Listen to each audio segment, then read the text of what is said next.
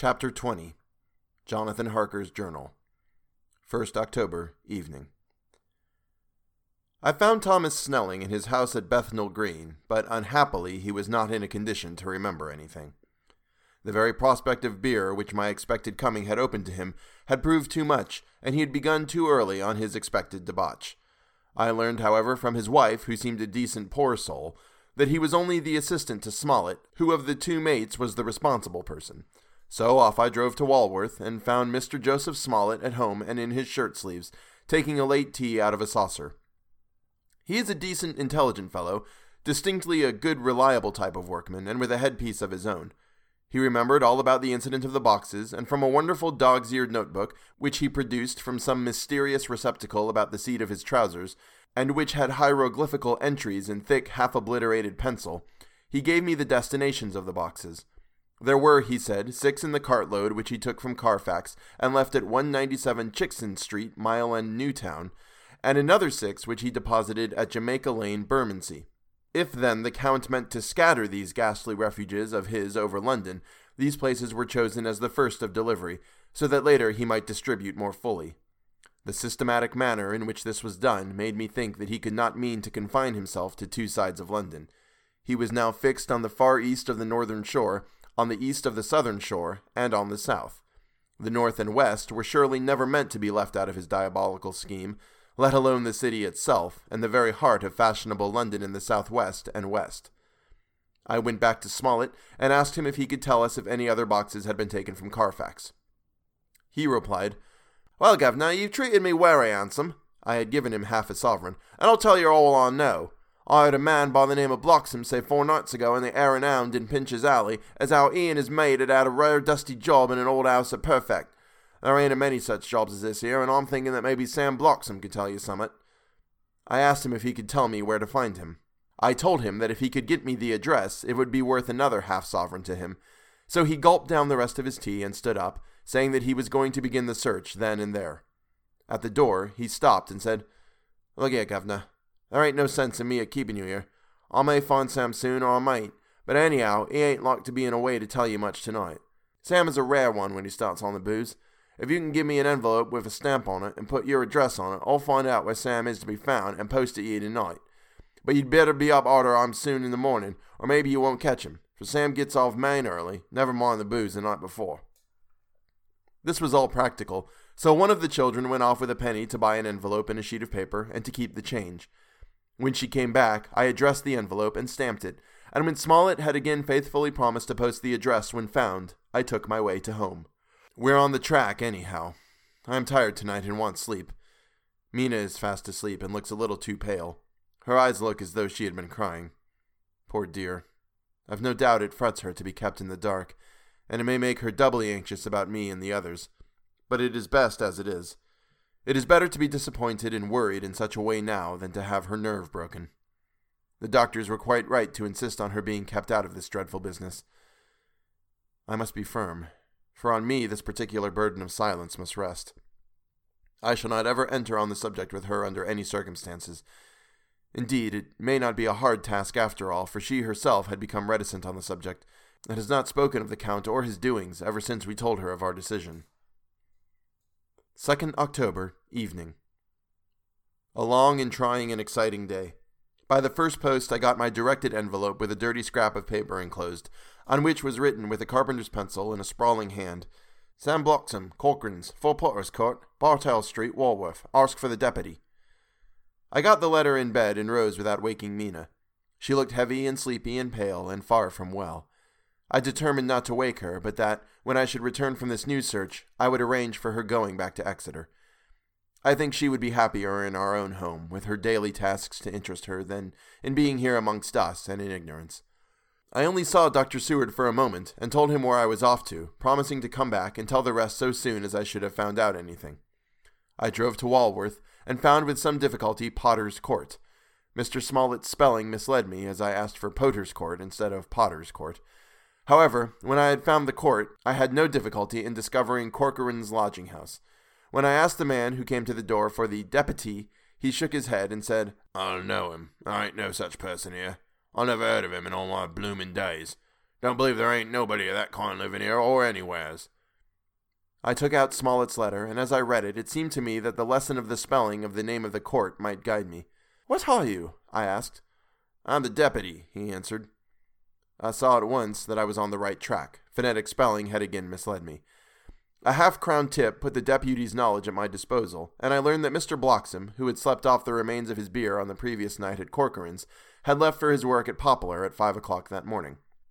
He could not tell me where the place of work was situated, but he had a vague idea that it was some kind of a newfangled warehouse, and with this slender clue, I had to start for Poplar.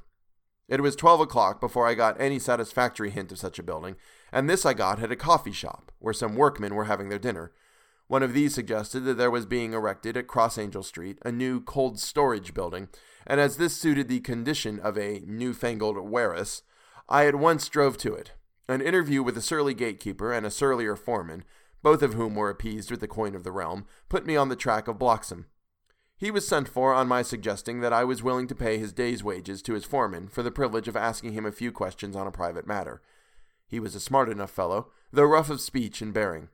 When I had promised to pay for his information and given him an earnest, he told me that he had made 2 journeys between Carfax and a house in Piccadilly, and had taken from this house to the latter 9 great boxes, main heavy ones, with a horse and cart hired by him for this purpose. I asked him if he could tell me the number of the house in Piccadilly, to which he replied, "Well, Governor, I forgets the number, but it was only a few doors from a big white church or something of a kind, not long built. It was a dusty old house, too, and nothing to the dustiness of the house we took the bloomin' boxes from." "How did you get into the houses, if they were both empty?" "I was the old party what engaged me a waitin' in the house at Purfleet. He helped me to lift the boxes and put them in the dray. Curse me, but he was the strongest chap I ever struck, and him an old fella with a white mustache. On that fin, you would think he couldn't throw a shatter." How this phrase thrilled through me. "Oh, he took up his end of the boxes like they was pounds of tea, and me a puffin' and a blowin' afore I could upend mine anyhow, and I'm no chicken neither." "How did you get into the house in Piccadilly?" I asked. "He was there too. He must have started off and got there afore me, for when I rung of the bell, he came and opened the door hisself, and helped me to carry the boxes into the hall." "The whole 9? I asked. "Yes, there was 5 in the first load and 4 in the second. It was main dry work, and I don't so well remember how I got home." I interrupted him. "Were the boxes left in the hole?" "Yes, it was a big hole, and there was nothing else in it." I made one more attempt to further matters. "You didn't have any key?" "Never used no key nor nothing. The old gent, he opened the door hisself and shut it again when I drove off. I don't remember the last time, but that was the beer." "And you can't remember the number of the house?" "No, sir. But you didn't have no difficulty about that. It's a high 'un with a stone front with a bow on it, and I steps up to the door. I know them steps haven't had to carry the boxes up with free loafers what come round to earn a copper. The old gent give 'em shillings, and they seeing they got so much, they wanted more, but he took one of them by the shoulder and was like to throw him down the steps till the lot of them went away cussing." I thought that with this description I could find the house, so having paid my friend for his information, I started off for Piccadilly. I had gained a new painful experience. The Count could, it was evident, handle the earth boxes himself. If so, time was precious, for now that he had achieved a certain amount of distribution, he could, by choosing his own time, complete the task unobserved. At Piccadilly Circus, I discharged my cab and walked westward. Beyond the Junior Constitutional, I came across the house described, and was satisfied that this was the next of the lairs arranged by Dracula. The house looked as though it had long been untenanted. The windows were encrusted with dust, and the shutters were up. All the framework was black with time, and from the iron the paint had mostly scaled away. It was evident that up to lately there had been a large notice board in front of the balcony. It had, however, been roughly torn away, the uprights which had supported it still remaining. Behind the rails of the balcony I saw there were some loose boards whose raw edges looked white. I would have given a good deal to have been able to see the notice board intact, as it would perhaps have given some clue to the ownership of the house. I remembered my experience of the investigation and purchase of Carfax, and I could not but feel that if I could find the former owner, there might be some means discovered of gaining access to the house. There was at present nothing to be learned from the Piccadilly side, and nothing could be done, so I went round to the back to see if anything could be gathered from this quarter. The mews were active, the Piccadilly houses being mostly in occupation. I asked one or two of the grooms and helpers whom I saw around if they could tell me anything about the empty house. One of them said that he had heard it had lately been taken, but he couldn't say from whom. He told me, however, that up to very lately there had been a notice board of "For Sale Up," and that perhaps Mitchell, Sons, and Candy, the house agents, could tell me something, as he thought he remembered seeing the name of that firm on the board. I did not wish to seem too eager or to let my informant know or guess too much, so thanking him in the usual manner, I strolled away. It was now growing dusk, and the autumn night was closing in, so I did not lose any time.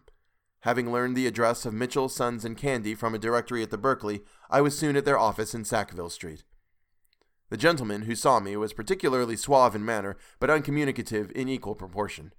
Having once told me that the Piccadilly house, which throughout our interview he called a mansion, was sold, he considered my business as concluded.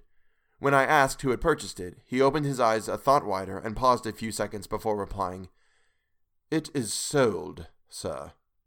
"Pardon me," I said with equal politeness, "but I have a special reason for wishing to know who purchased it." Again he paused longer and raised his eyebrows still more. "It is sold, sir," was again his laconic reply. "Surely," I said, "you do not mind letting me know so much." "But I do mind," he answered. "The affairs of their clients are absolutely safe in the hands of Mitchell, Sons, and Candy." This was manifestly a prig of the first water, and there was no use arguing with him. I thought I had best meet him on his own ground, so I said, "Your clients, sir, are happy in having so resolute a guardian of their confidence. I am myself a professional man." Here I handed him my card. "In this instance, I am not prompted by curiosity. I act on the part of Lord Godalming, who wishes to know something of the property which was, he understood, lately for sale." These words put a different complexion on affairs. He said, "I would like to oblige you if I could, Mr. Harker, and especially would I like to oblige his lordship. We once carried out a small matter of renting some chambers for him when he was the Honourable Arthur Holmwood. If you will let me have his lordship's address, I will consult the house on the subject and will, in any case, communicate with his lordship by tonight's post. It will be a pleasure if we can so far deviate from our rules as to give the required information to his lordship." I wanted to secure a friend, and not to make an enemy, so I thanked him, gave the address at Dr. Seward's, and came away. It was now dark, and I was tired and hungry. I got a cup of tea at the Aerated Bread Company, and came down to Purfleet by the next train. I found all the others at home. Mina was looking tired and pale, but she made a gallant effort to be bright and cheerful. It wrung my heart to think that I had had to keep anything from her, and so caused her inquietude. Thank God this will be the last night of her looking on at our conferences, and feeling the sting of our not showing our confidence. It took all my courage to hold to the wise resolution of keeping her out of our grim task. She seems somehow more reconciled, or else the very subject seems to have become repugnant to her, for when any accidental allusion is made, she actually shudders. I am glad we made our resolution in time, as with such a feeling as this, our growing knowledge would be torture to her. I could not tell the others of the day's discovery till we were alone, so after dinner, followed by a little music to save appearances even amongst ourselves, I took Mina to her room and left her to go to bed. The dear girl was more affectionate with me than ever, and clung to me as though she would detain me, but there was much to be talked of, and I came away. Thank God the ceasing of telling things has made no difference between us. When I came down again, I found the others all gathered round the fire in the study. In the train I had written my diary so far, and simply read it off to them as the best means of letting them get abreast of my own information. When I had finished, Van Helsing said, "This has been a great day's work, friend Jonathan. Doubtless we are on the track of the missing boxes. If we find them all in that house, then our work is near the end. But if there be some missing, we must search until we find them. Then we shall make our final coup and hunt the wretch to his real death." We all sat silent a while, and all at once Mr. Morris spoke. "Say, how are we going to get into that house?" "We got into the other," answered Lord Godalming quickly. "But, Art, this is different. We broke house at Carfax, but we had night and a walled park to protect us. It will be a mighty different thing to commit burglary in Piccadilly, either by day or night. I confess I don't see how we are going to get in unless that agency duck can find us a key of some sort. Perhaps we shall know when you get this letter in the morning." Lord Godalming's brow contracted, and he stood up and walked about the room. By and by he stopped and said, turning from one to another of us, "Quincy's head is level. This burglary business is getting serious. We got off once all right, but we have now a rare job on hand, unless we can find the Count's key basket. as nothing could well be done before morning, and as it would be at least advisable to wait till Lord Godalming should hear from Mitchell's, we decided not to take any active step before breakfast time. For a good while we sat and smoked, discussing the matter in its various lights and bearings. I took the opportunity of bringing this diary right up to the moment. I am very sleepy and shall go to bed. Just a line.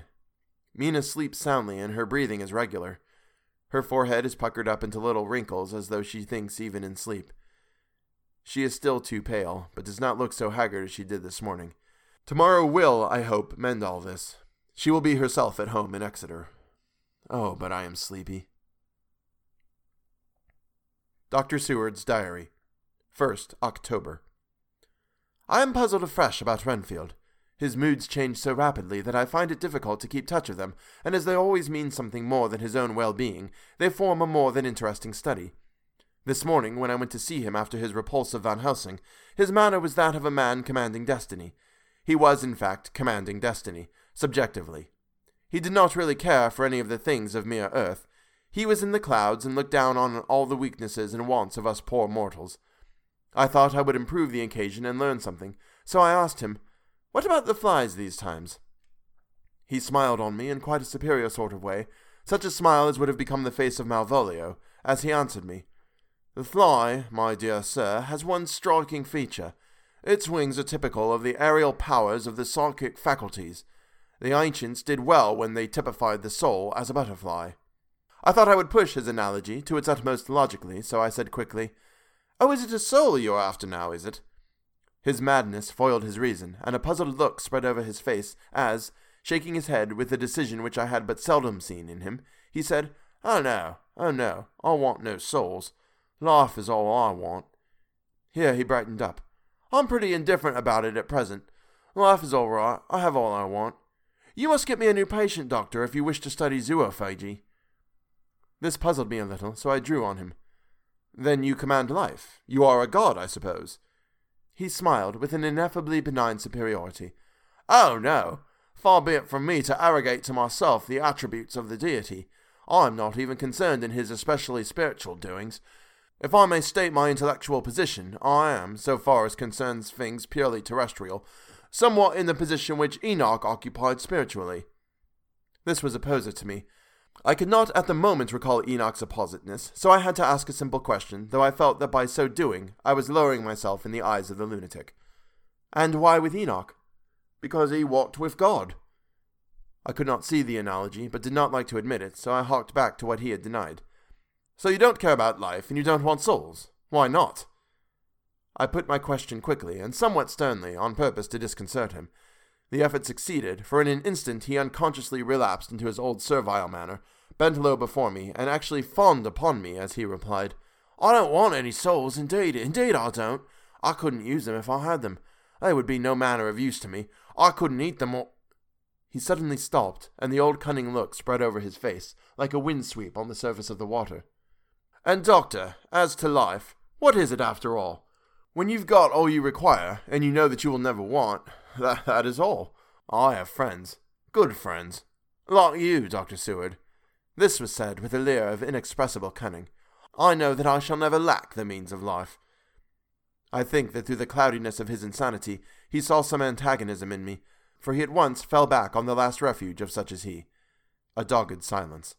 After a short time, I saw that for the present it was useless to speak to him. He was sulky, and so I came away. Later in the day he sent for me. Ordinarily I would have come without special reason, but just at present I am so interested in him that I would gladly make an effort. Besides, I am glad to have anything to help to pass the time. Harker is out following up clues, and so are Lord Godalming and Quincy. Van Helsing sits in my study poring over the record prepared by the Harkers. He seems to think that by accurate knowledge of all details he will light upon some clue. He does not wish to be disturbed in the work without cause. I would have taken him with me to see the patient, only I thought that after his last repulse he might not care to go again. There was also another reason. Renfield might not speak so freely before a third person as when he and I were alone. I found him sitting out in the middle of the floor on his stool, a pose which is generally indicative of some mental energy on his part. When I came in, he said at once, as though the question had been waiting on his lips, "What about souls?" It was evident then that my surmise had been correct. Unconscious cerebration was doing its work, even with the lunatic. I determined to have the matter out. "What about them yourself?" I asked. He did not reply for a moment, but looked all around him and up and down as though he expected to find some inspiration for an answer. "I don't want any souls," he said in a feeble, apologetic way. The matter seemed preying on his mind, and so I determined to use it, to be cruel only to be kind. So I said, "You like life, and you want life." "Oh, yes, but that is all right. You needn't worry about that." "But," I asked, "how are we to get the life without getting the soul also?" This seemed to puzzle him, so I followed it up. "A nice time you'll have sometime when you're flying out there with the souls of thousands of flies and spiders and birds and cats buzzing and twittering and meowing all around you. You've got their lives, you know, and you must put up with their souls." Something seemed to affect his imagination, for he put his fingers to his ears and shut his eyes, screwing them up tightly, just as a small boy does when his face is being soaped. There was something pathetic in it that touched me. It also gave me a lesson, for it seemed that before me was a child, only a child, though the features were worn, and the stubble on the jaws was white. It was evident that he was undergoing some process of mental disturbance, and, knowing how his past moods had interpreted things seemingly foreign to himself, I thought I would enter into his mind as well as I could and go with him. The first step was to restore confidence, so I asked him, speaking pretty loud so that he would hear me through his closed ears, "Would you like some sugar to get your flies round again?" He seemed to wake up all at once and shook his head. With a laugh he replied, "Not much. Flies are poor things, after all." After a pause, he added, "But I don't want their souls buzzing round me all the same." "Or spiders," I went on. "Blow spiders! What's the use of spiders? There isn't anything in them to eat, or—" He stopped, suddenly as though reminded of a forbidden topic.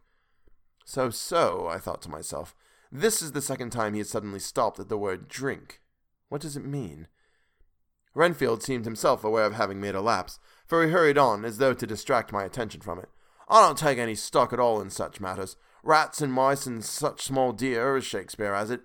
Chicken feed of the larder, they might be called. I'm past all that sort of nonsense. You might as well ask a man to eat molecules with a pair of chopsticks as to try to interest me about the lesser carnivorae, when I know of what is before me." "I see," I said. "You want big things that you can make your teeth meet in. How would you like to breakfast on elephant?"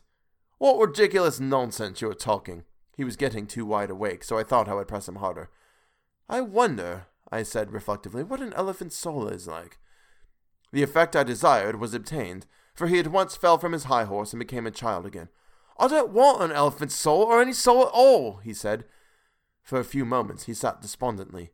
Suddenly he jumped to his feet, with his eyes blazing and all the signs of intense cerebral excitement. "To hell with you and your souls!" he shouted. "Why do you plague me about souls? Haven't I got enough to worry and pain and distract me already without thinking of souls?" He looked so hostile that I thought he was in for another homicidal fit, so I blew my whistle. The instant, however, that I did so, he became calm and said apologetically, "Forgive me, Doctor, I forgot myself. You do not need any help. I'm so worried in my mind that I am apt to be irritable. If you only knew the problem I have to face and that I am working out, you would pity and tolerate and pardon me. Pray do not put me in a straight waistcoat. I want to think, and I cannot think freely when my body is confined. I'm sure you will understand." He had evidently self-control, so when the attendants came, I told them not to mind, and they withdrew. Renfield watched them go. When the door was closed, he said with considerable dignity and sweetness, "Dr. Seward, you have been very considerate towards me. Believe me that I am very, very grateful to you." I thought it well to leave him in this mood, and so I came away. There was certainly something to ponder over in this man's state. Several points seemed to make what the American interviewer calls a story, if one could only get them in proper order. Here they are. Will not mention drinking. Fears the thought of being burdened with the soul of anything. Has no dread of wanting life in the future. Despises the meaner forms of life altogether, though he dreads being haunted by their souls. Logically, all these things point one way. He has assurance of some kind that he will acquire some higher life. He dreads the consequence, the burden of a soul. Then it is a human life he looks to. And the assurance... Merciful God! The Count has been to him, and there is some new scheme of terror afoot. Later.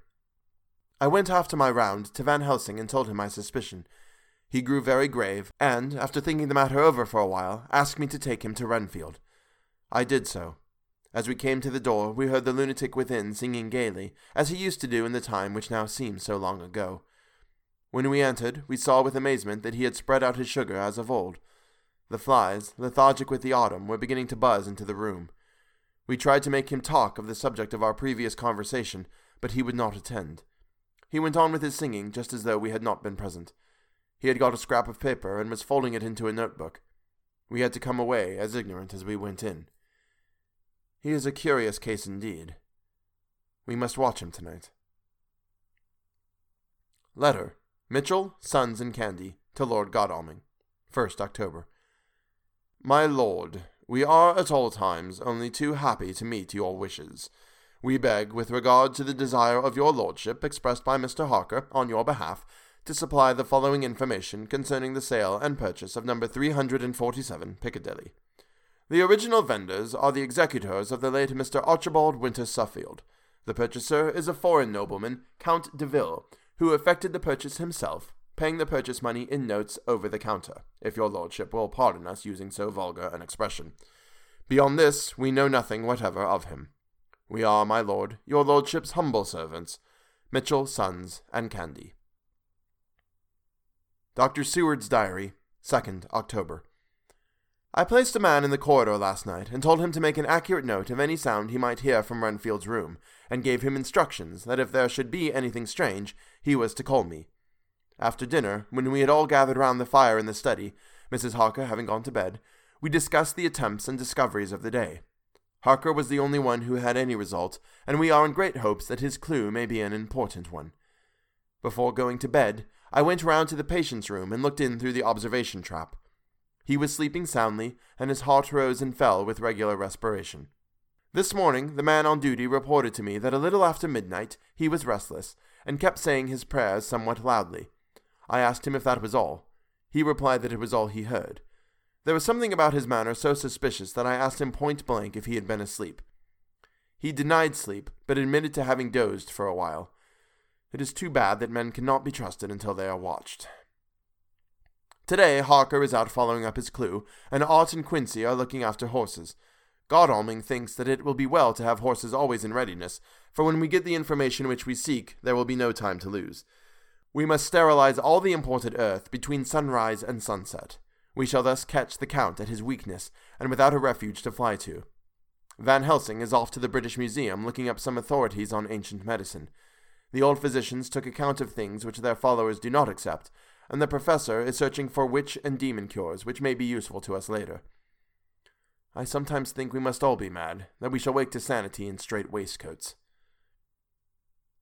Later. We have met again. We seem at last to be on the track, and our work of tomorrow may be the beginning of the end.